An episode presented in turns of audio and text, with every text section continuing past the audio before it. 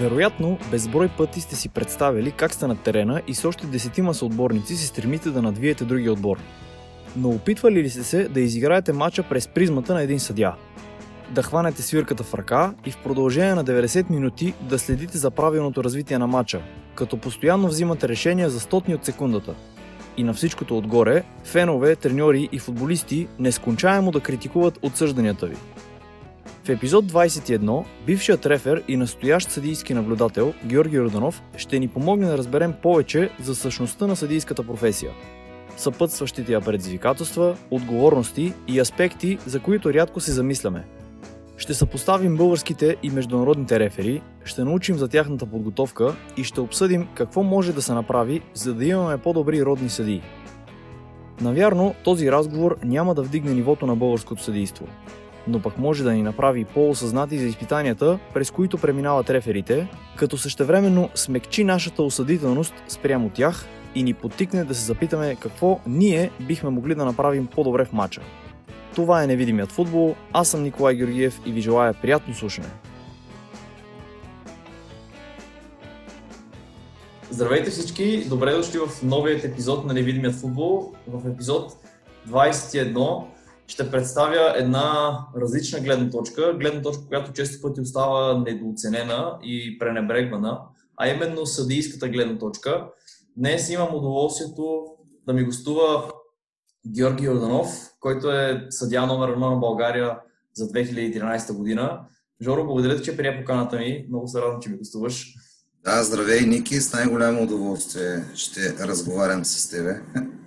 Има изключително много въпроси, наистина, които би ми се искало да ти задам, но ми се иска да тръгнем от там, защо ти избра да станеш съдя, преди че в България често пъти хората казват, че хората, които се занимават с съдейство, трябва да са мазохисти преди отношението на хората към тях. Защо ти избра да станеш съдя? Ами, честно казано, всичко, което ми се е случило в живота, става по някакво стечение на обстоятелства. Нали, нищо и никога не е било предизвикано или търсено, или по някакъв начин дълго жадувано. Аз изкарах курса за футболни съдии, когато бяхме последен клас от випускане в спортното училище. Треньора ни записа целият клас, всички, които тренирахме в отбора. И в последствие така ми се разви живота, че отидох да уча в Стопанска академия Свищов.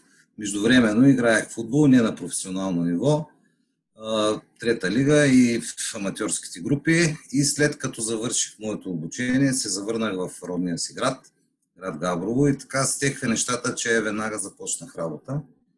И просто с футбола бях до тук.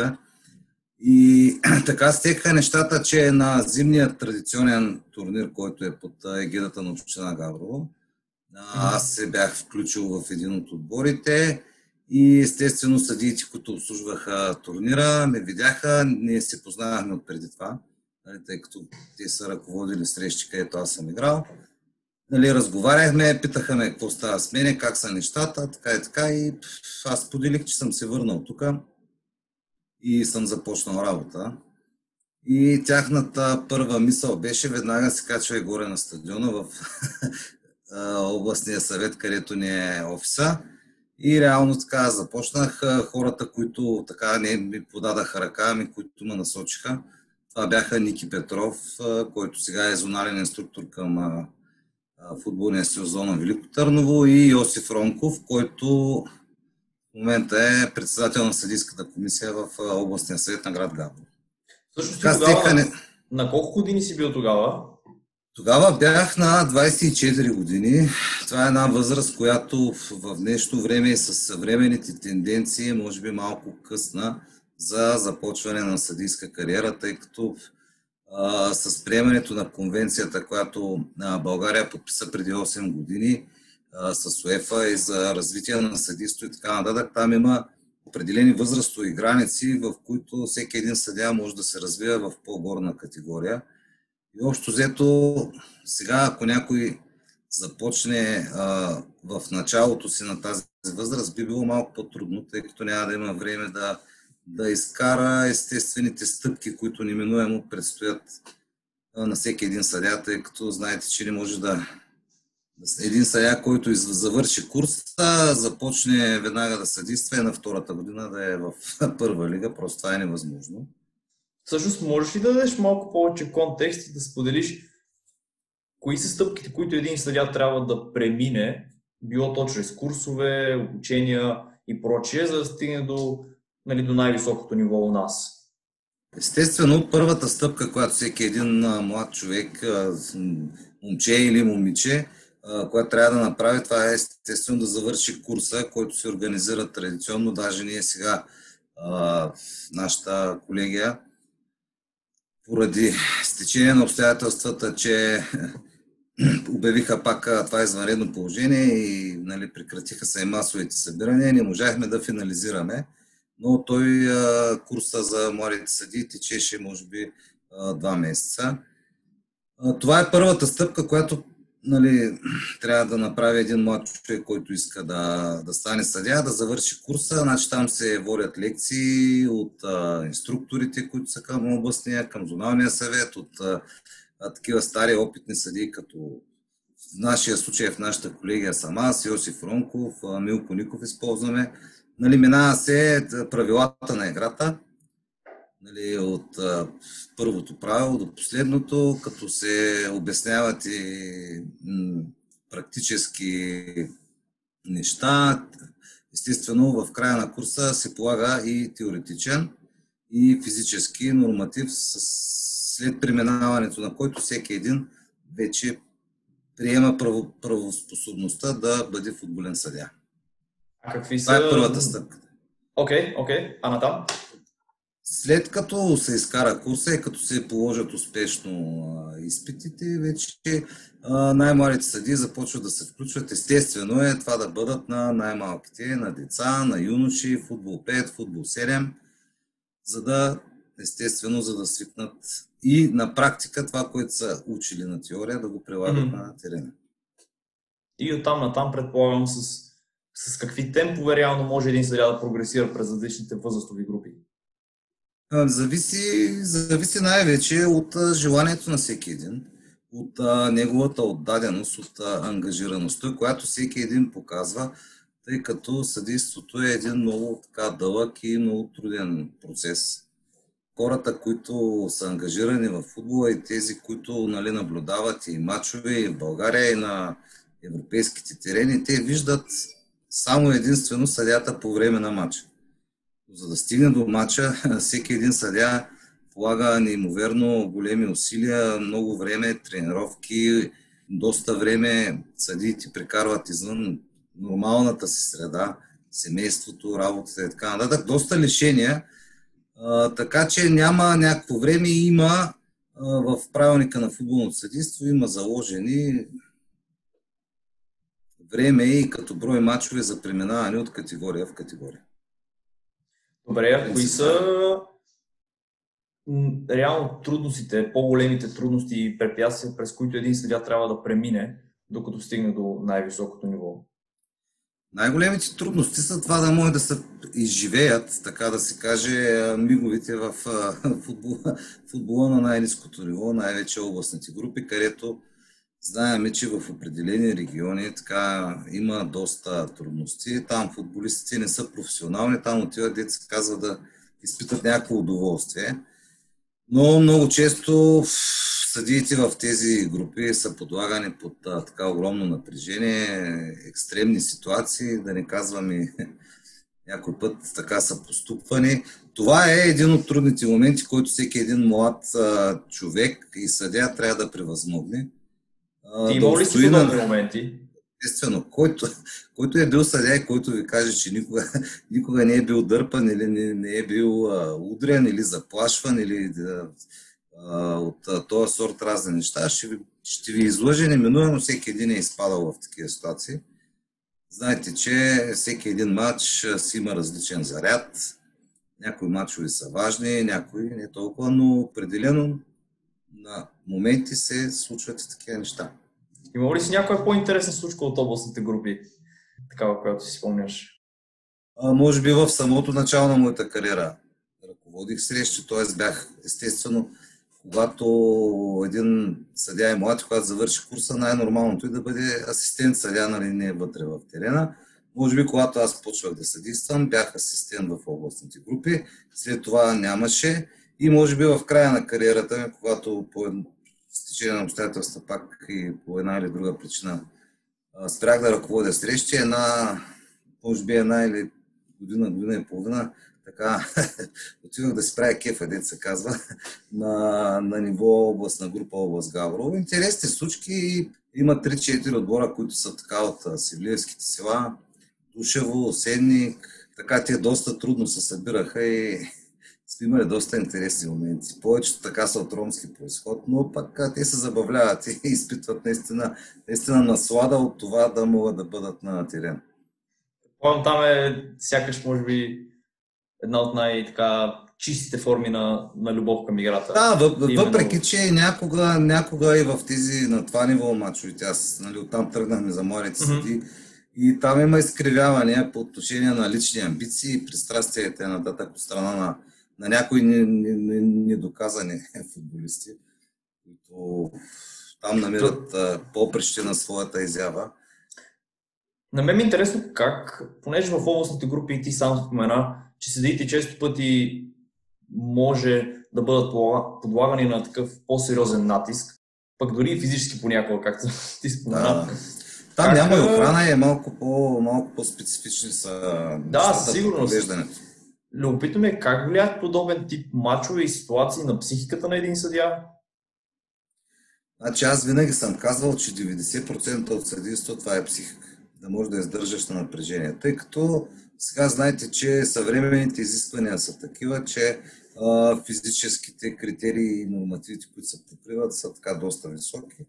И повечето съдии, които, които тръгват и от млади, и от по-низко ниво, те са много добре подготвени физически. По отношение на теоретичната подготовка, също в, в всички колеги смея да твърдят, че се работи така доста добре изнасят се лекции, инструкторите, които са ангажирани да обучават младите съди, са така доста добре подготвени. Така че и в този аспект нали, мисля, че а, нещата са в добра, добра насока.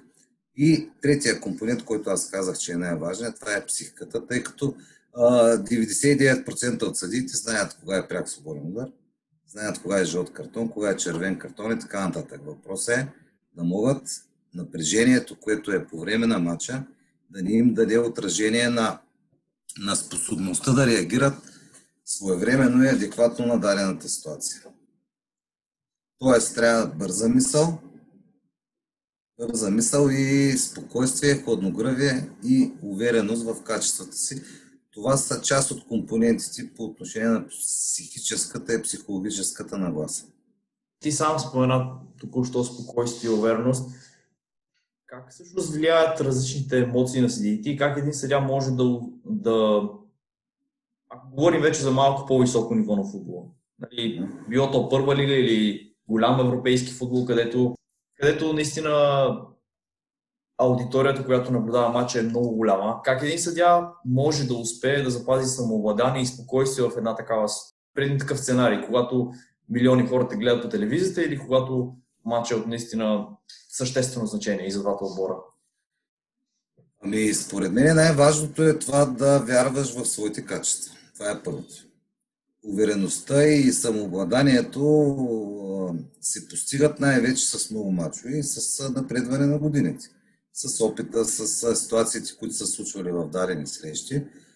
А пак по отношение на това, как всеки един се абстрахира от а, екстериорната обстановка, това зависи от спецификата на всеки един съдя, от неговите вътрешни личностни качества, от а, а, неговото усещане за реалността. Аз, честно казано, когато стъпех на терена, забравях абсолютно всичко. Тоест, успявах да се абстрахирам от външните ситуации, от това кой е президент, кой е треньор и така нататък от минали, минали срещи между двата отбора. А пък честно казано по отношение на публиката, нали, на интереса и на вниманието, няма нищо по-хубаво от това да си на пълен стадион. Mm-hmm. Ситуацията, ситуацията, която в момента по една или друга причина знаете, че срещи се провеждат без публика. Не трябва да ви кажа, че аз съм ръководил два или три мача в, на ниво първа лига, които тогава бяха без публика и то поради причина, че отбора е бил наказан да бъде без публика, не по някакви други причини. Ми трябва да кажа, че няма, няма нищо общо това да ръководиш матч Конкретно за вас, съдиите, каква е разликата дали има публика или дали няма публика? От друга страна, значи, това не е ли в някаква степен... Да, по-добре, по-добре защото да. няма кой да те псува. В България знаем, че е, често пъти се случва така. Дори 10, дори 10 човека да има на стадиона, пак се ще се намери кой да те напсува, така че това не е... Не. Напротив, публиката, публиката е един барометър. Един барометър, колкото и да е пристрастна, колкото и да а, нали, да всеки иска си подкрепя неговия любими отбор и така нататък. Публиката до някъде, до някъде влияе на, на това съдята да, да се държи в кондиция, да бъде на, на нивото на концентрацията си, което е необходимо. И аз мисля, че много по-добре да има публика, отколкото, отколкото да е, от, отколкото ситуацията да наподобява на един вид контролна среща или на а, среща между юношески или детски отбори. Добре, а за теб лично, когато има подобен тип рогатни, на теб как ти влияят? Как успяваш да се абстрахираш от подобен тип? Честно напад? казано, честно казано, когато си вътре в терена и играта, играта те води и си концентриран и мислиш за това, което се случва на терена, малко трудно така му е да, да отсееш а, негативните неща. Естествено, че се чуват, но с а, течение на мачовете, с а, натрупване на броя на мачове и на ситуации, в които просто успяваш да останеш страни от тях и, и по никакъв начин да не, да не ти влияят върху, естествено, върху бъдещите решения, тъй като то, това е целта на, нали, на феновете, mm-hmm. на треньорите, и на футболистите отстрани.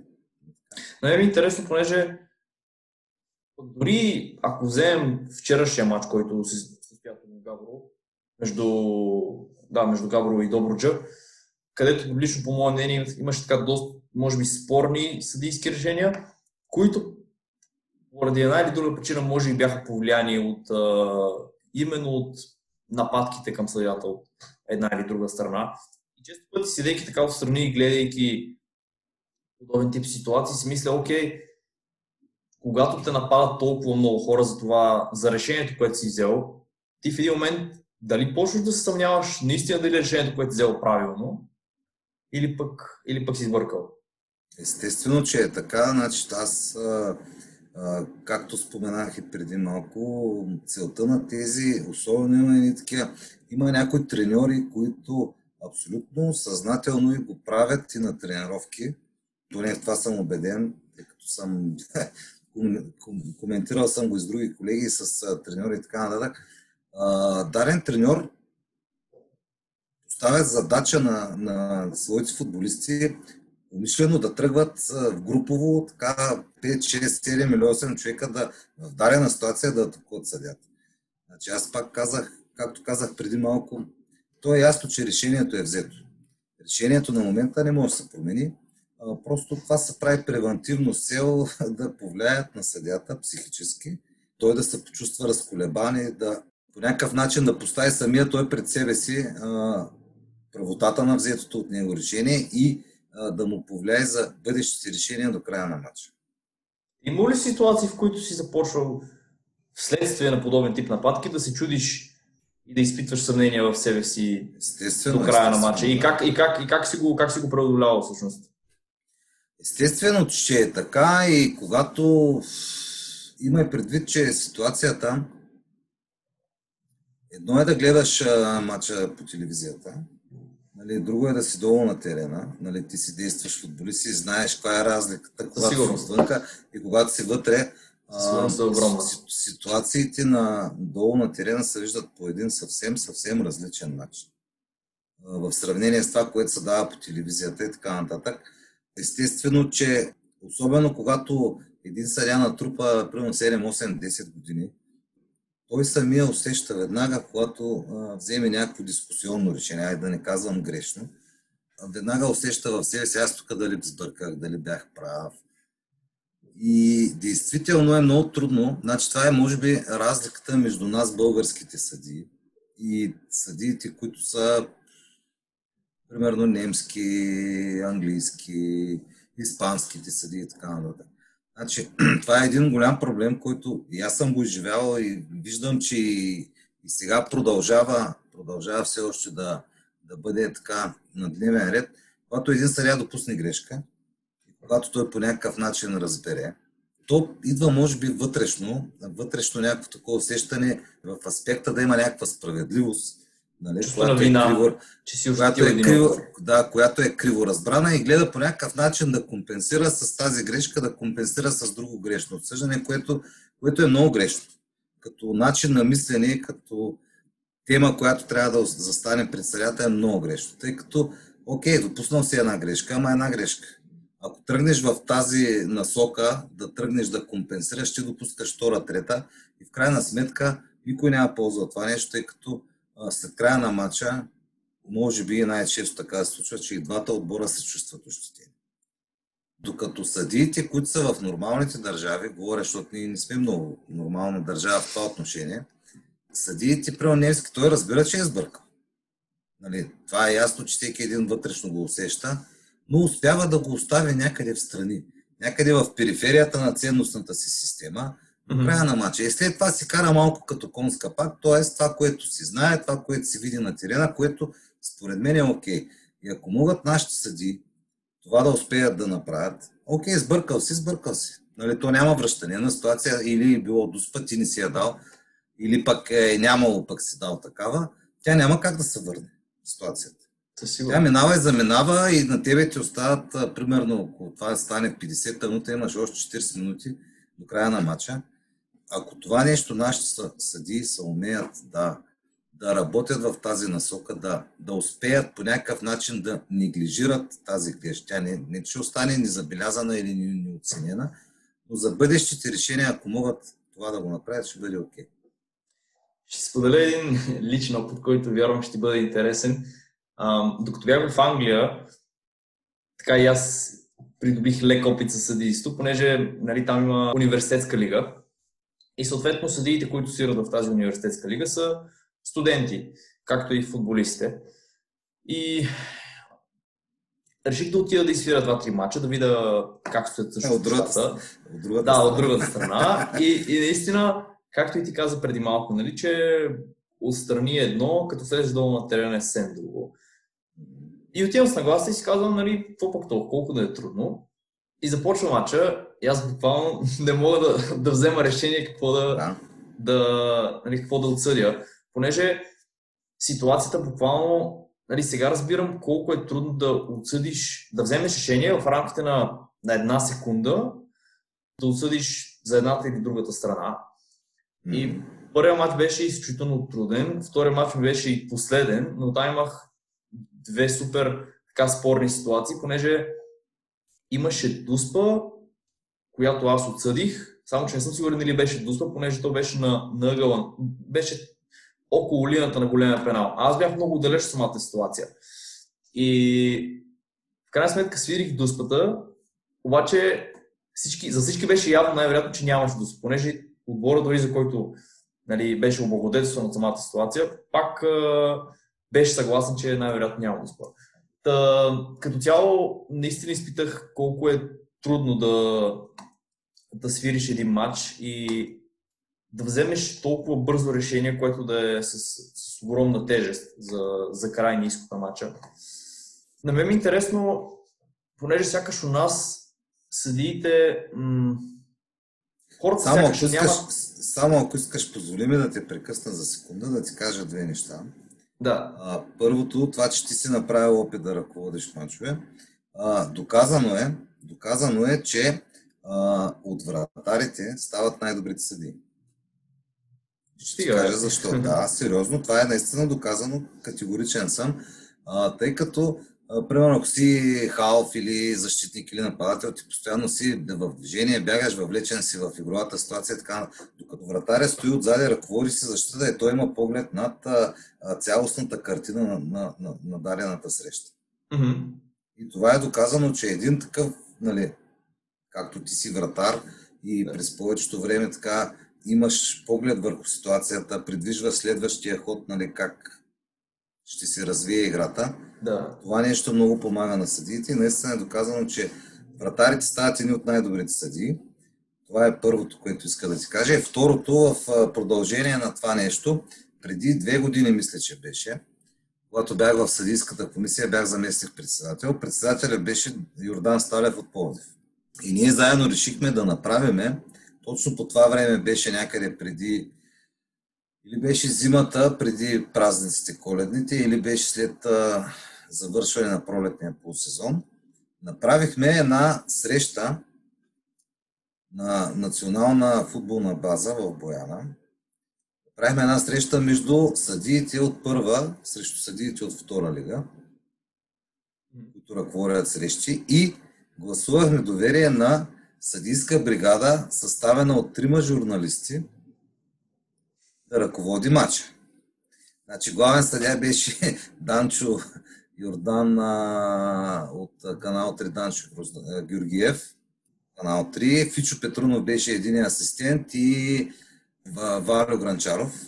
Валю Гранчаров. И ми трябва да, трябва да ти кажа, Ники, че като влязаха на терена, не знаеха за какво става въпрос. Мислиш, тогава разбират, че въобще да, не е да, лесно. Да. И след това вечерта направихме една съвместна вечеря и седим и говорим, викаме, а Кажете сега как се чувства Данчо, как се чувства ти след като нали, ви по телевизията гледате повторения, а, имате, нали, коментирате и така. Как се живеят ти, когато беше на, а, долу на терена, трябваше да вземаш решение за прек свободни удари, жълти картони и така. Как да вика, бе, той вика не е лесно. ама вика, ние, ние ви обясняваме, че не е лесно, ама сега като влезеш на терена и като го изпиташ на собствения си гръб, разбираш за какво става. Със сигурност, така, когато застанеш в обувките на съдята или на човек отдолу на терена, виждаш наистина колко е различна гледната точка. Вярвам, е било много интересно преживяване да, и, за, и за двете страни. В България сякаш хората като цяло в сравнение с чужбина, по мое наблюдение, не изпитват чак толкова голямо уважение и респект към съдиите. Не знам дали би се съгласил с мен и не знам навън как е, но по това, което аз наблюдавам, сякаш с такова усещане оставам. Та, чудо ми е как един съдя може да, да спечели уважението на треньорите, на играчите и на медиите а, и как, а, как, как може да направи така, че каквото и решение да вземе, то, то да тежи, то да, то да има стоеност хората да го уважават. Ами трябва да ти кажа, че си абсолютно прав. А, аз винаги съм казвал, че а, това негативно отношение към съди, то не е от днес, не е от вчера, то е натрупвано от много, много, много дълги години. И като цяло тази професия, то не може да се нарече професия, защото не е професия. То си едно странично такова хоби, мога да кажа. Това нещо датира от много време. Значи от, може би от годините, началото на 90-те години и така нататък, когато времената бяха малко по-различни. А, имаше доста така силни бизнесмени в президенти на клуба и така. Време, в което е било много, много трудно да се ръководят мачове. И до ден днешен продължава това нещо. До голяма степен това нещо зависи и от, и от президентите на клубовете, които защяло и занещяло излизат пред медиите. От друга страна пък и медиите, нали, знаеш, че най-добрата новина в България е лошата новина. Тоест, ако е нещо положително, позитивно, нали, не прави впечатление, обаче ако е нещо отрицателно, дай то да, го, да го видим. Да, и се дава така широка гласност на това нещо. Това е една от причините да, да има такова отношение към съдиите. Как се изгражда а, авторитет и уважение сред другите, аз мисля, че това е един много дълъг процес. А, не е за ден, два, три седмица или месец. Това нещо, според мен, е най-добрата рецепта. Се постига, ако се стремиш да бъдеш максимално коректен и обективен към всички участници в срещата. Според мен това е най-правилният начин. Естествено, че не може да се постигне идеалния вариант да не се допускат грешки. Това е абсурд, това никой не може да го каже. Грешки са се допускали, допускат се и за бъдеще ще се допускат. Но една грешка, когато е, когато е просто човешка, грешка от недобро место заставане, ъгъл, някой ти попречил, нали, то това нещо се усеща и се разбира от хората. Въпросът е, че често пъти, когато се вземе подобно спорно решение и първата мисъл, която нали, идва може би на повечето хора е, че има нещо скрито, странично. Което... Да, нещо странично, да, точно така. Старята е хвана, той е корумпиран. Да, точно, точно, точно така. Добре, как е в чужбина? Ти, предполагам, имаш международни наряди. Каква е разликата между това да свириш в чужбина и това да свириш в България? Аз си сега още продължавам да ходя вече в ролята си на съдийски наблюдател. Ходя в, в, в УЕФА, така че и актуално все още имам наблюдение върху това нещо. Ами трябва да ти кажа, че а, там съдята е а, поставен на един така, един пиедестал, като а, човек, участник и един от най-важните хора в, а, в дарена футболна среща. А, и там е уважение, уважението е към функцията на съдята. Не конкретно към личността, тъй като сега съгласа, че отиваш примерно на Фариорските острови или в Норвегия, където никой не познава Ники Георгиев или Георги Орданов или съдята Хикс или Y. Те знаят съдята. Mm-hmm. И действително, действително в, в нормалните, да, аз пак го повтарям, нормалните държави, защото те наистина са нормални. Там наистина съдята е на, на едно така високо място и е уважаван от ръководители, футболисти, президенти и така нататък. Само ще ти дам един пример, че нашите съди, когато излезят да свирят в чужбина, на европейската сцена, не трябва да ти кажа, че много добре се представят. По-лесно ли е навън? По-лесно е, да, разбира се. По-лесно е, защото първо менталитета на футболистите, които участват на тези международни, международни срещи, е на съвсем друго ниво. Mm-hmm. Сега изключвам, изключвам а, отборите от а, нашите географски ширини или от, а, примерно, страни, където футбол не е толкова развит, където сега нивото си е, даже мога да кажа смело, че нивото на футбола в България е по-високо от нивото на футбола в доста така страни.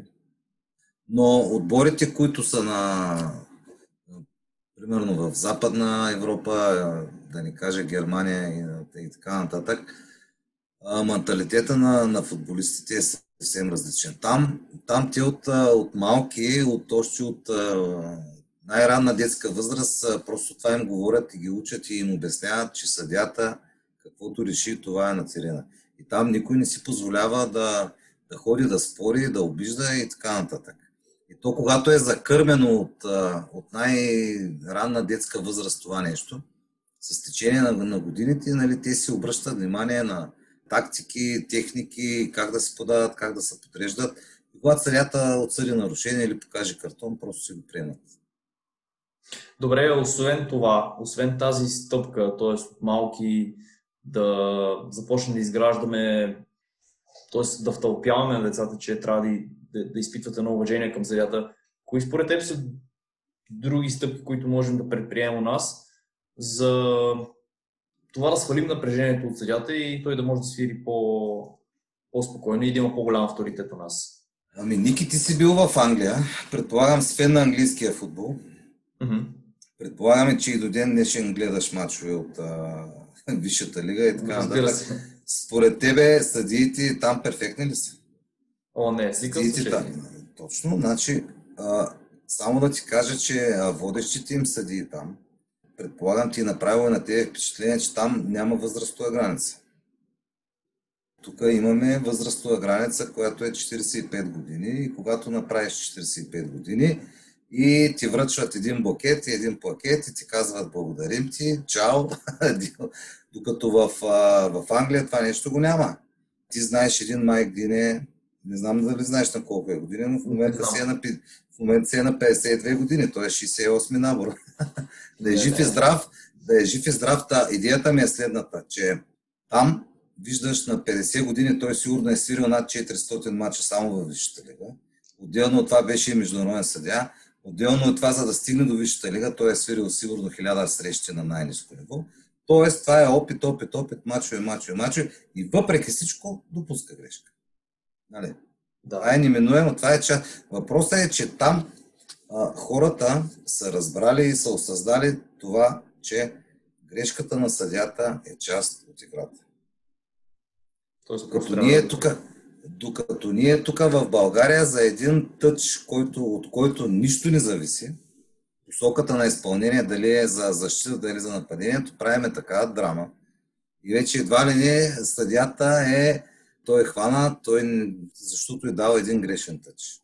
И това нещо, ако, ако успее да се промени в мисленето на хората, които са ангажирани с футбол, тогава може би ще падне напрежението по отношение на съдиите и лека по лека доверието и авторитета на всеки един от тях ще, ще може да се стига нагоре. Да, разбирам. Ти казваш, че за един съдя приоритетите трябва да са подредени последния начин. Семейство, работа и съдийство. Защо работа трябва да е преди съдийство и какво точно имаш предвид? Имам предвид, че а, пак да не че става банално, казвам нормалните държави, в добре развитите държави, съдиите, които обслужват а, мачовете от първа лига, да речем, за втора и трета надолу да не говориме, те са професионални съдии. Какво значи това нещо?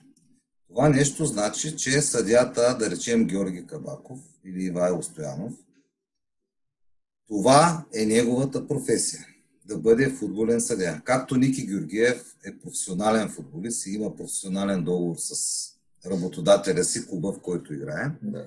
така и съдията би трябвало да има договор с футболната федерация, т.е. футболния съюз. Аз трябва да ти кажа, че като пътувам и комуникирам и коментирам с много хора от различни държави, в повечето страни водещите им съдии са професионални съдии да не, да не ти говоря, да ти обяснявам, че примерно съдиите, които а, обслужват мачовете в премиера дивизион, които са 20 на брой, всичките са с професионални договори. Ако ти кажа за какви заплати става въпрос, ще стане лошо. Стига, бе. Да, да, да. Там стигат между едни 25 и 30 хиляди евро на месец. Това е само заплата, без такси. Повечето от тях са международни съдии. Това си е един много сериозен доход, който а, ти позволява да работиш и да правиш само това нещо. Тук като в България, в България изискванията към съдиите са супер професионални, mm-hmm. пък отношението и това, което им се дава е супер аматьорско. Правят са семинари за обучение и така нататък, но те са в рамките на седмица или няколко дена в два пъти в годината. През останалото време всеки един съдя тренира сам, самоподготов... сам се подготвя, било то физически, било то теоретично, било то а, възстановяване, масажи и така нататък. Всичките неща, които съпътстват а, живота на един активен спортист, защото съдиите са активни спортисти. Всеки сам на база на личното си отношение, на база на а, професионализма, който всеки един има в себе си, но, но той го прави сам.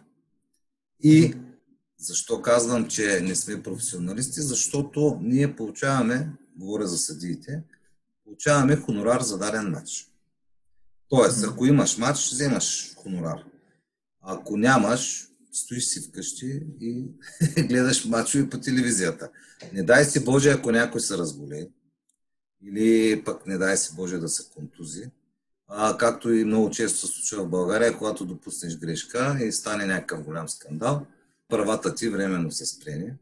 Тоест, през това време, през което ти не ръководиш срещи, ти не получаваш доходи.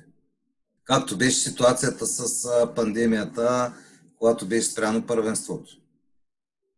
Да, нали, говоря, Тоест, трябва да имаш някакъв страничен източник да, на доходи. За това, за това аз винаги съм казал, че на този етап в България е много важно всеки един съдя да има работа, да има доход, който а, да му осигурява едно спокойствие в семейството, който да се посреща ежедневните, ежедневните разходи. Ами, извиняйте, имаш две деца, примерно. Тия деца трябва да са облечени, трябва да са нахранени, трябва да ходят на уроци, дали било по китара, дали спорт и така нататък. Това са едни нормални неща, които представи си, ако един съдя разчита само на доходите от мачовете.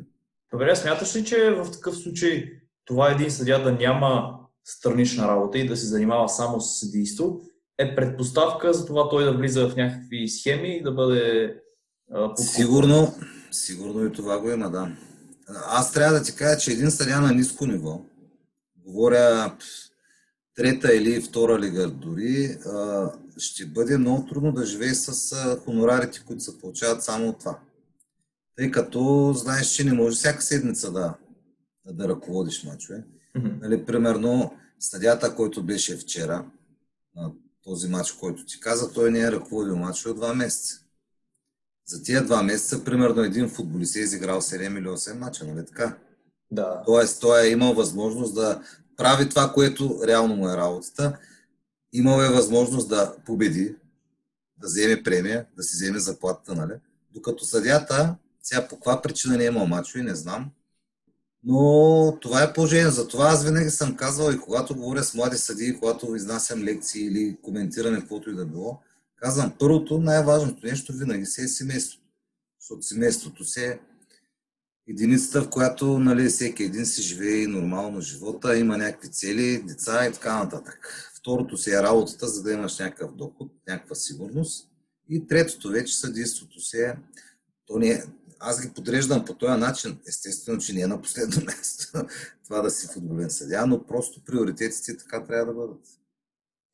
Добре, когато се отнесем за професионални съдии в чужбина, които са с професионални договори и се занимават само с това, ти каза, че един съдя има наистина доста лишения и има горе-долу сходна физическа подготовка като тази на, може би, на футболистите да. и теоретична. Понеже самия подкаст съответно се казва Невидимият футбол и идеята е нали, да представя някой, да, да представя това, което хората обикновено не виждат, тази различна гледна точка, за да могат малко или много да се поставят в обувките на другия човек и да, да, да видят просто различната перспектива. Как се подготвя един съдя за, за един мач? В какво се стои неговата подготовка? Било то физически, теоретично? Ами сега да ти кажа, съдята не се подготвя за определен матч. Съдята по принцип си се подготвя. Генерално, да. За да бъде, за да бъде готов във всеки един момент да ръководи матча. Трябва да ти кажа, че тренировъчният процес е абсолютно много, много близък, много близък до това на един професионален отбор.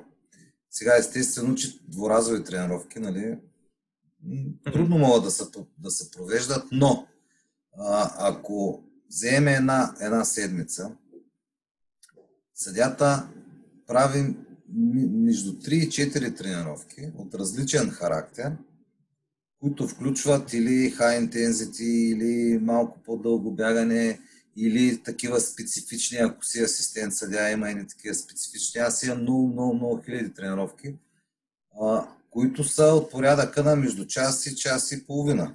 Mm-hmm. Това е всеки ден, говоря примерно понеделник, вторник, среда, ако са починили да се направи някакво възстановяване, сауна или масаж, или плуване, или колело, без значение. Четвъртъка, петъка правиш някаква лека така джогинг, някакво загряване и събота и неделя матч.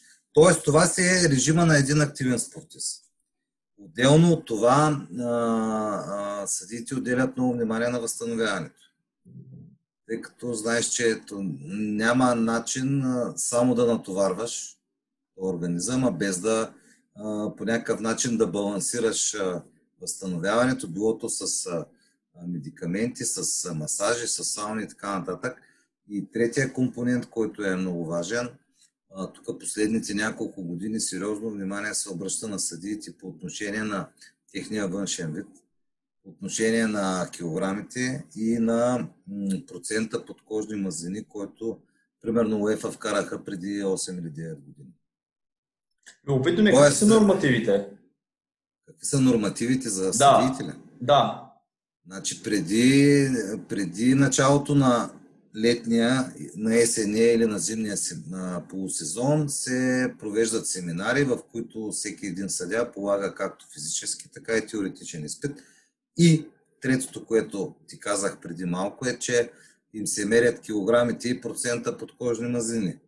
Значи това е Body Mass Index, който имаме един така доста висок занижен, т.е. завишение процента, критерия, който трябва да отговарят и да речем даден съдя, който е над 15, Mm-hmm. Той се счита за непокрил и не ръководи мачове, докато не влезе в а, този параметр. А от гледна точка а, на физическия компонент?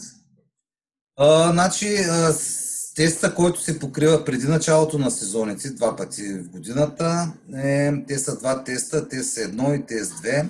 Тест 1 е а, 6 спринта по 40, 40 метра, които се бягат едно, второ, трето, нали не е сувалка, бягат са по 6, първи тръгва, бяга 40 метра спринт, там има време също, значи трябва да е под 6 секунди. 40 метра за 6 секунди. 40 метра за 6 секунди. Първия тръгва, втория, третия, четвъртия, петия, шестия и когато свър... тръгне шестия, първия вече почва втората дистанция. Бягат се 6 такива отсечки. Mm-hmm. Като във всичките трябва да си под 6 секунди. Ако евентуално някой е надвишил времето, има право на една поправка, т.е. прави една допълнително, седма отсечка. И след като този тест едно свърши, има възстановяване, което е между 6 и 10 минути. Mm-hmm.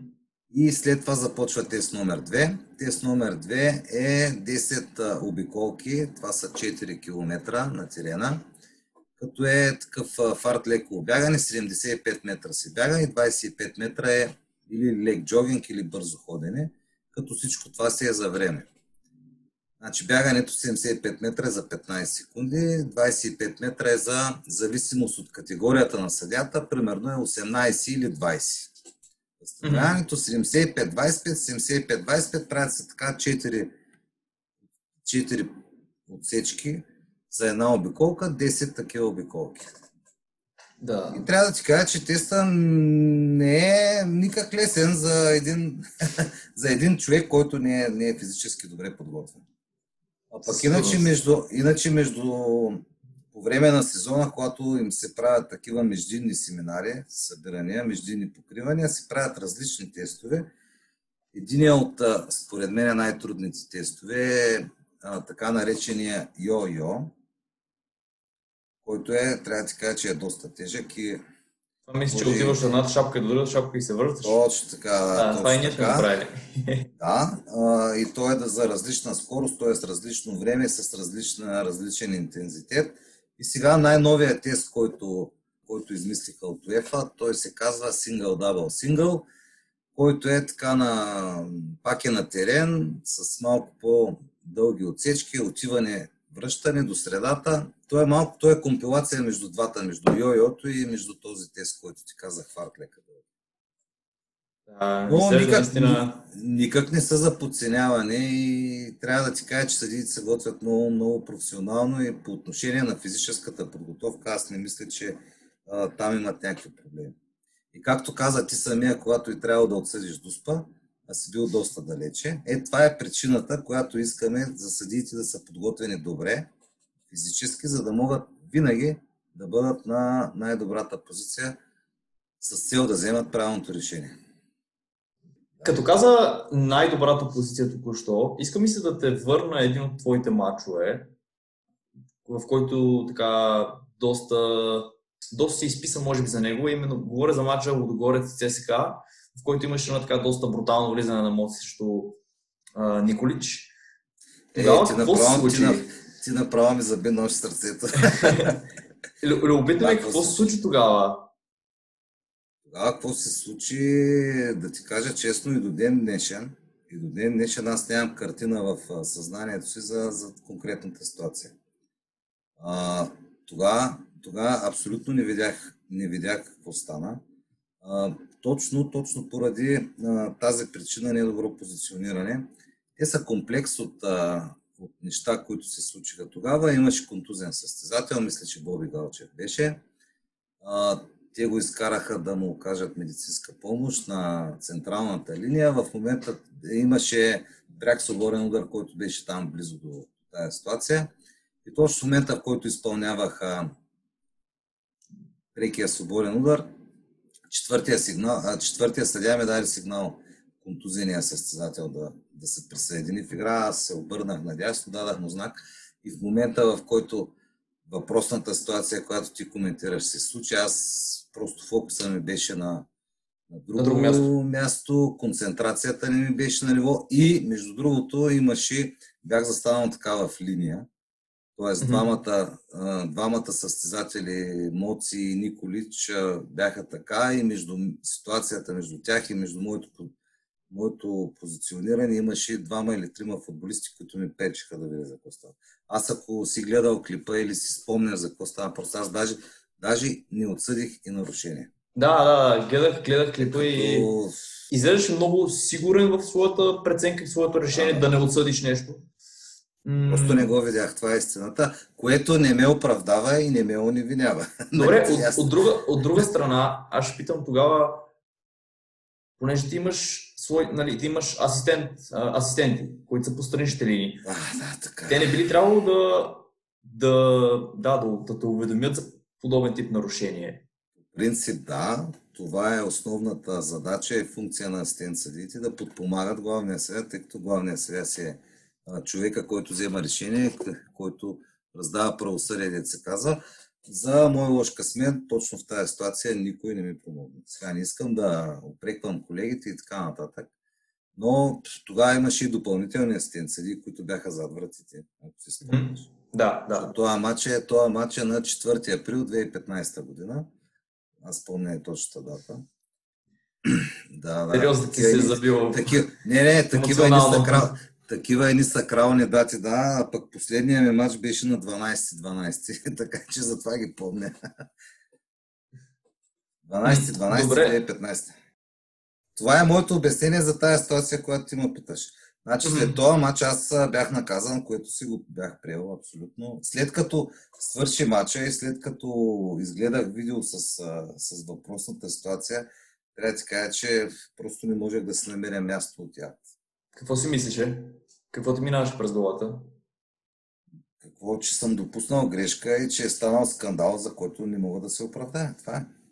А пък аз честно казано, когато ръководех мачове, изобщо не ми покаше да варя картони. Не знам дали си ми чел статистики и т.н.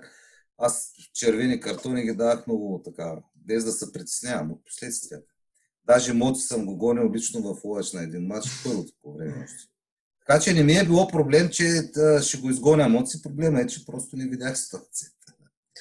Като споменаваш и червени картони, друг подобен матч, може би матча, предполагам и то е, ако не се лъжи последният матч, може и да бъркам, но не съм сигурен. Именно на Левски, на Левски и Литекс на Герена. нали ти казах сакралната да. дата 12-12, да. 12-12, да. Ти, пък, ти пък не ме пита за някой от хубавите мачи, питаш ме за тях, макар че аз за този. Аз ставам хубавото за десерт. а, за този матч нямам абсолютно никакви притеснения. Любопитно ми е след... Друго ми е любопитно покрай този матч. Понеже вадиш червен картон, не даваш, нали, според много други, нали, червен картон на, на Минев, как един съдя ам, култивира смелост да взима подобни решения, било този червен картон да покаже или да не покаже? Всичко е въпрос на, на нивото и качествата на съдята, на неговото познаване и тълкуване на правилата на играта. По принцип най-важното нещо в един съдя е да намери баланс, т.е. да покаже еднакъв критерий към двата отбора. Това е, това е най-важно. А по отношение точно на тези две ситуации, Значи аз показах два червени картона на, от футболисти на Литекс. Реално при втория, когато мисля, че номер 5 беше плана за гушата един футболист в собственото си наказателно поле. Нали, аз тогава взех решение да... Преди топката беше в игра, беше в ръцете на вратаря. Аз отсъдих наказателен удар червен картон, което по правилата на играта си е така. Впоследствие, гледайки на повторение, потвърди ли си решението? А, значи, аз ако трябва и днеска да го свиря този матч, ще го свиря по същия начин. Mm-hmm. Тоест няма да... А, ще си покажа червените картони По същия начин, да. Да, да, да. Единствено, сега за Минев, трябва да ти кажа, че за Минев това, което той направи тогава, си беше за жълт картон, не беше червен. Мен ми стори малко пресилено, ако трябва да съм честен. За кое? Изиграването, може би, тогава. Мисля, наистина, сякаш не беше за червен картон. Кой кой на Минев ли? Да, да, да, да, да. Е, аз му показах жълт. Да, да, да, точно, точно. Това, е, това имам предвид, че... Нали, те тогава, това им бяха претенциите, че на а, този Йорн, Бьорн Йорсен, ли какъв беше един дълъг такъв норвежец, нали, аз тогава го изгоних, още първото по време, а пък на Минев съм показал жълт картон, но трябва да ти кажа, че и сега да ми се случи, пак ще го направя това нещо. В смисъл ще взема същите решения. Добре, а любопитно ми е какво си мислиш по време на цялата тази ситуация, която се разигра с изваждането на отбора на Litex, какво, да, какво се въртеше в главата? Значи, какво ми се въртеше? Чувството беше супер неприятно, тъй като аз усещах последствията от това, което се случи за в бъдеще. Тоест аз знаех, че ще имам сериозни проблеми с реално прекратяването на матча. Тъй като аз не съм го прекратил, те си излязаха в знак на протест. Е, не съм съществувал. Okay. Какво се случи ли? Да, смисъл знам, че, да. че Случи се, да... че а, по съгласно наредбата на футболния съюз, отбор, който самоволно напусне терена, трябва да бъде изваден от групата. И реално Литекс ги извадиха от, а, от първа лига. Тя беше 10 отбора, останаха 9. И, какво да ти кажа, трябваше някой да, да, из, да излезе изкупителната жертва за това нещо. И на полусезона решиха да редуцират ранглиста на съдиите в първа лига. И аз бях един от извадените. Това се случи и реално на практика стана така, че това ми беше последния матч. Да, да. Колко е важно да има доверие между главния и асистентите отстрани и как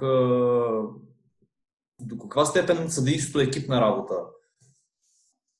Съдейството е предимно екипна работа и един главен съдия без асистентите нищо не може да направи.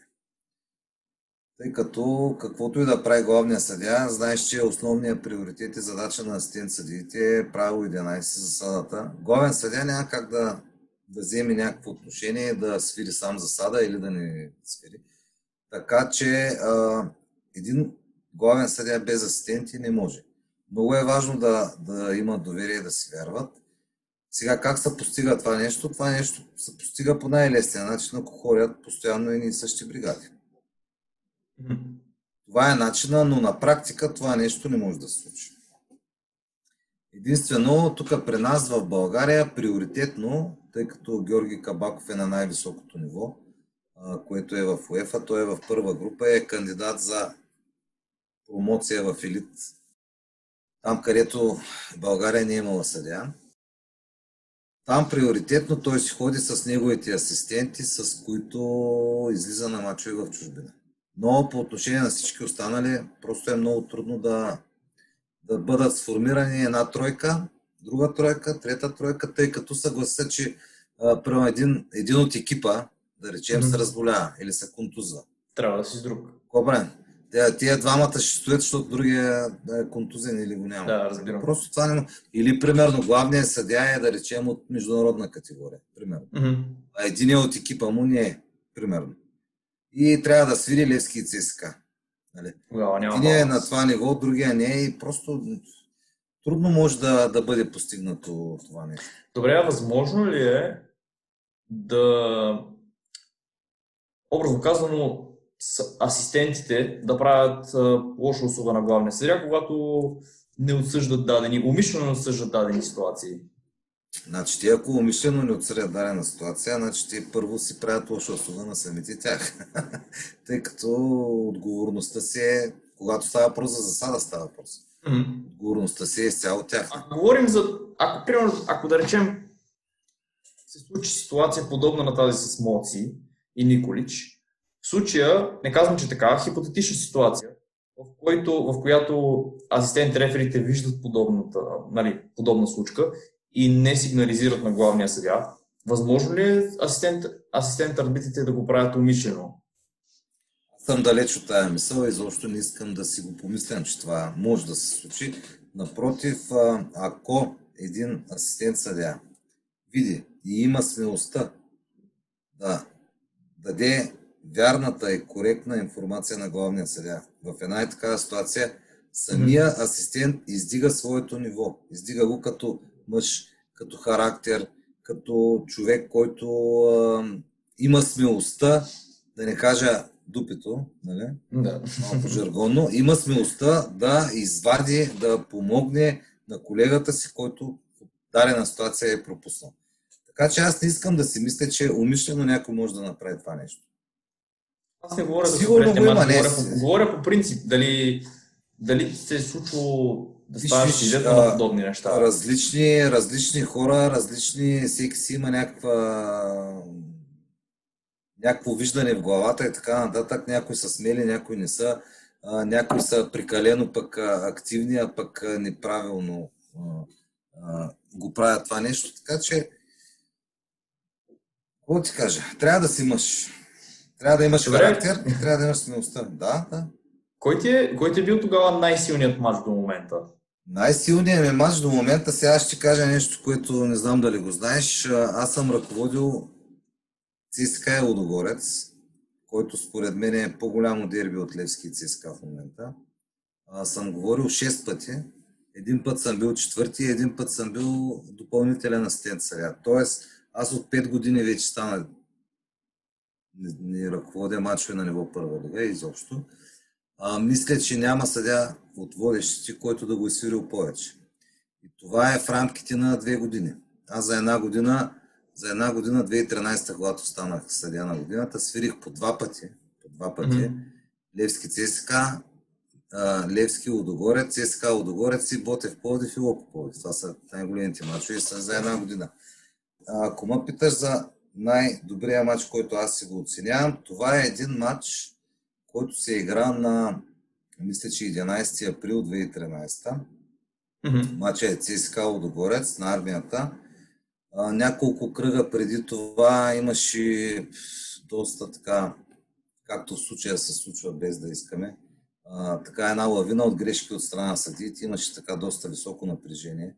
И покрай този матч имаше така доста интрига, напрежение и обаче аз излязах, теглих една майна с извинение на всички и викам сега ще... И може би аз лично за мен си го оценявам този матч като един от най-добрите. Какво ти позволи тогава да, да го изиграеш на високо ниво? Позволи ми това, че си казах, не ме интересува никой или аз, или малко като гладиаторите, влизаш на, Да, да. влизаш на манежа и гледаш да оцелееш. Е, това ми. Аз ти в началото на разговора ти обясних, че по някакъв начин се умявах, когато стъпя на терена, да игнорирам всички останали ситуации, които са извън, извън терена. Имаш ли кумири в съдействието? Защото, ние футболистите, абсолютно всеки един футболист какво има нали, кумир, футболист, на който се възхищава. При подобно ли е? Е, разбира се, всеки, всеки един съдя има съдии, които харесва, които не харесва. А чак комир не съм се стремял да подражавам на никой, тъй като всеки един си има строга индивидуалност и трудно би, би могло. Окей, но да кажем на кой съдя ти се възхищаваш и нали, се опитваш да, нали, да се учиш от него, може би. Доста харесвах стила на Колина, който си е световния, може би номер едно за всички, за всички времена. Той си е строго специфичен, така доста изразителен и при него най- най-важното беше а, той успяваше да менажира футболистите по един негов си своеобразен начин, но го правеше доста ефективно и страхотен респект имаха всички към него. Не, че и той не е допускал грешки, ако си спомняш. Е, със сигурност. Със сигурност той е България, Бел... България, Белгия, тук е на квалификация. Да, да. Ако можеше да прекараш един час с него, какво би го попитал?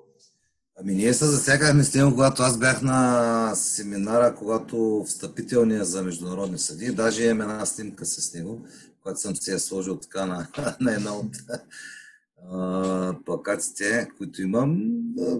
Съдиите си говорят, аз преди сега в момента имам възможността да комуникираме с доста международни съдии и така. Съдите си говорят горе-долу едни и същи неща. Нали, как е ситуацията в дадена страна, как се чувстват и така нататък. А, всеки един споделя. Какво съм научил от него ли? Не, аз не съм имал чак такъв близък контакт, че да сме си говорили тет-а-тет. Но какво съм научил? Човек трябва да бъде себе си и да вярва в, в качествата си, за да може да успее. Но то е, то е така във всяка една сфера на живота. Да, то е... Не си ли вярваш, валидно. но, но пък а, трябва да си стъпил здраво на земята, да бъдеш реалист и да знаеш, че не си нещо повече от това, което можеш да покажеш.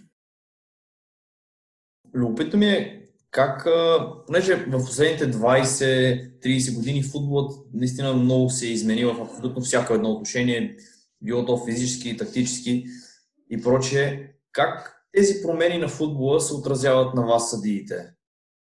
Значи динамиката, динамиката наистина в последните години стана страхотна. И а, в, точно в този аспект аз а, винаги съм казвал, че работата на асистент съдиите по отношение на засадата е с от година на година стана изключително трудно.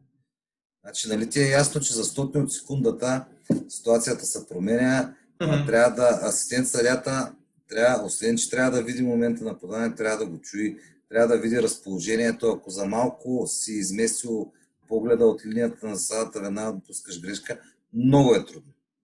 Асистент съдиите трябва да са малко по-пъргави от главните съдии, тъй като трябва да, да успеят да имат а, взривна сила, така да спринтовото бягане трябва да им е по-приоритетно. А, но е много трудно. Аз трябва да ти кажа, че ако застана на... Ако аз съм бил асистент съдяне, но нали, по-малко и на, на ниво втора лига, много по-трудно е, отколкото на заглавния съдя, тъй като примерно един асистент съдя може да има една, две, три ситуации, може някой мач да са 10-15. Mm-hmm. В дадени матчи може да имаш една, която да е важна, примерно ако е 0 на 0 резултата и ти да я пуснеш или да я спреш. Нали? А докато един съдя взема решение, примерно в минутата 2 или 3 или 1, нали, постоянно е в кондиция и така нататък. Yeah а, динамиката влияе, влияе на скоростта и точно в този аспект всеки един съдя трябва да подобрява своите физически качества и затова се отделя нали, много голямо внимание на това нещо. За да може съдята да бъде в унисон с повишеното ниво на футбола. Нали знаеш, че а, съдийството по принцип е помощна функция и има един термин, който е много показателен, че най-добрият съдя е незабележимия съдя. Невидимия когато, Невидимия, да. когато, когато гледаш матч и не знаеш кой е съдята, е най-добре, защото ти гледаш футболистите, атаките, головите, ситуациите, спасяванията на вратарите, нали? това, което е същността на футбола. И в крайна сметка аз трябва да ти кажа, че а, за представянето на един съдя много, много голямо влияние оказват и самите футболисти. Тоест те да го оставят да свири. Не, когато футболистите играят добре, когато са а, настроени фейрплей един към друг, mm-hmm. когато нарушенията, които извършват, са много по-малко, когато стремежа на всеки един е да покаже качествата си, да подаде точно, да, а, да стане хубава атака, да, а, примерно, пряк свободен да го завърти, да го вкара по нали? Тогава работа на съдята е много по-лесна. А когато футболистите са изнервени, когато футболистите а, се стремят по всякакъв начин, без значение на средствата, да стигнат до тяхната цел, извършват нарушения, конфронтират се. Тогава съдята какво да направи? Значи той или трябва да не свири, ама ако не свири, рискува да изтърве мача. А пък ако свири, казват, гледай го това свири постоянно и той става фокус на внимание. Затова казвам, че ако футболистите решат да играят добър футбол, е много по-лесно за сега. Добре, какво мислиш за ВАР? А, моето мнение за VAR е, че това е, това е пътя, това е бъдещето. Имах а, възможността да присъствам на един семинар в, а, в Нион, който беше ръководен от а, Роберто Розети, който реално е основоположника на VAR. Е, той преди да стане председател на Съдийската комисия на УЕФА е бил в, в Италия след като прекрати своята кариера и той е бил проект менеджера на проекта ВАР за Италия. Де факто mm-hmm. той го е въвел. Ами трябва да ти кажа, че е полезен и точно а, тези, давам ти един пример, правя аналогия веднага с един от твоите въпроси. Ако 2015 година на 4 април имаше VAR в България, Моци щеше да бъде отстранен. Нали така? Тоест, тази грешка, която аз съм допуснал, щеше да бъде поправена. Това е същността на VAR. Явни, очевидни грешки, които съдята допуска по една или друга причина да бъдат поправени. Това е справедливостта. Справедливостта трябва... Да възсъществува. Да, да, въз... да, да възсъществува. Е, и все пак винаги си мисля, че ще има недоволни хора, които... Естествено. Естествено. А, макар и... Понеже има някои ситуации, които наистина са дискусионни и колкото и да ги гледаш, сякаш никога не можеш да прецениш правилно ли или не е правилно. Много тънки ситуации такива. Една от основните функции на Вара и а, логиката на Вара е така, че когато ситуацията е спорна, се оставя на съдята да реши. Значи, VAR, видеоасистент рефера, коригира явна грешка. Тогава, когато има явно доказателство, че, примерно, Дуспа, съдята не е отсъдил, а трябва да бъде отсъдено. Или червен картон по всички критерии. Защото те не са много случаите, в които VAR са намесва. Те са строго фиксирани, там си има протокол, ниво на намеса и така нататък, което, което трябва да се спазва. Там не може за една игра с ръка в центъра, за една игра с ръка в центъра да... Значи там са строго. Гола се проверява, наказателното поле, дуспа няма дуспа, червен картон, не втори жълт, директен червен за сериозна груба игра. Mm-hmm. И евентуално четвъртия компонент е сгрешена идентичност на състезател, т.е. ако е показан картон на номер 8, а ние той трябва да е номер 6, примерно. Да, разбирам. Това са моментите, в които VR трябва да се намеси. А смяташ, че VR отнема някакси от някакси от тази... Чара. Да, от чара на играта, точно така. От това, примерно, да вкараш а, гол, да се израдваш и после да осъзнаеш, че няма гол. Смятам, че е така, защото ето сега ще ти дам един пример. Съдята допуска грешка. Било то в ущърп на един или на другия отбор. На следващия ден хората, които се събират по кафенетата, които са фенове и така, те коментират. Единия казва имаше дуспа, другия казва нямаше дуспа. И цял ден се водят спорове. Да. да. Ако вие Ара поправи тази грешка, на другия ден на кафето, какво си говорят? Че няма. Нали, това е чара, да, да, да, да, това е чара, нали? Това е защото грешката на съдята си е част от играта, но е и естествено най-дискутираното нещо. Един последен въпрос ми си иска да ти задам. Ако зависиш от тебе, кое правило би променил или пък какво ново правило би вкарал? Е, не съм се замислял за този въпрос. Може би трябва да се помисли по отношение на правото на засадата. тъй като ето сега ти каза VAR, виждаш дори най-често това нещо се случва в Англия. За 2 мм Mm-hmm. За 2 мм са, на, решават човешки, са, то не е човешки, ами прямо спомняш си полуфинала за Шампионска лига Ман Сити и Тотнам. Да, нали, да. Засада, няма засада, нали?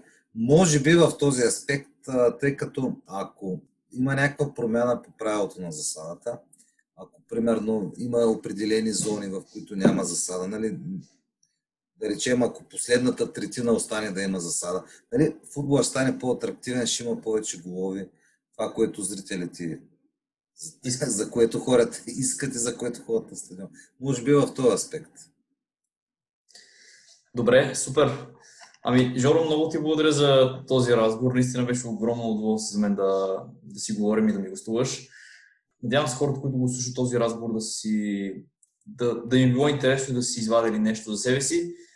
Така че да, още веднъж наистина благодаря ти. Да, и аз ти благодаря за поканата. Надявам се за бъдеще каквото мога да помагам и на за млади съди и, да футболисти, ако имате нужда от някакво изясняване на ситуации, промени в правила и така нататък, да бъдем взаимно полезни. Ами мисля, че всички можем да се да почерпим от твоя опит и да... да. И най-важното е хората да разберат, че съдиите са нормални човешки същества които допускат всеки, грешки. Които допускат грешки които няма, няма гаранция, че няма да допускат. Е, това е ясно. Това беше 21 епизод на Невидимият футбол. Ако епизодът ви е харесал, ще се радвам да го споделите с близки и познати. Харесайте страницата на Невидимият футбол в Facebook. Там може да откриете други любопитни материали и да изпращате своите въпроси и коментари. Абонирайте се и за канала в YouTube, където ще намерите още увлекателно съдържание. Това беше от нас за сега. Желая ви приятен ден и до следващия път.